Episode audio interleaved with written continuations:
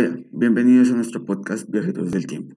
Hoy nuestros viajeros nos informan que viajarán al siglo XVIII. Así es, Riaño. Con mi compañero Joel espero tener una buena aventura. Es cierto, vamos a ir a una época en la que surgió la revolución industrial.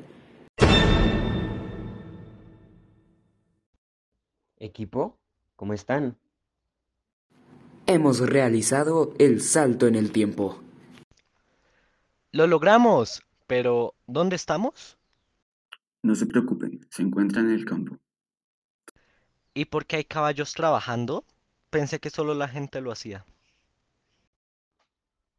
Pues no, resulta que en la época que se encuentran ah, era bastante común hacer que los animales ayudaran en las labores del campo.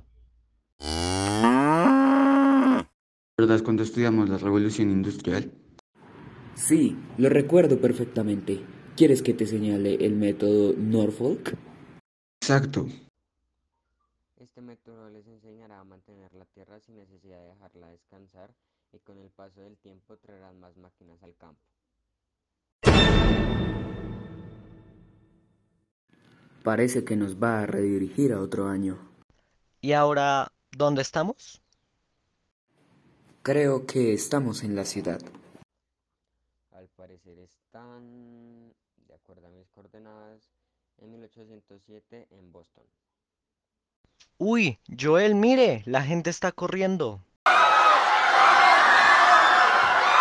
¿Están corriendo de un tren? Rápido, calmen a la gente, ya que ellos no saben la existencia del tren a vapor. Entiendo. Vamos, Joel. Como pudieron evidenciar, la gente lo tenía miedo a este tipo de inventos ya que eran completamente nuevos.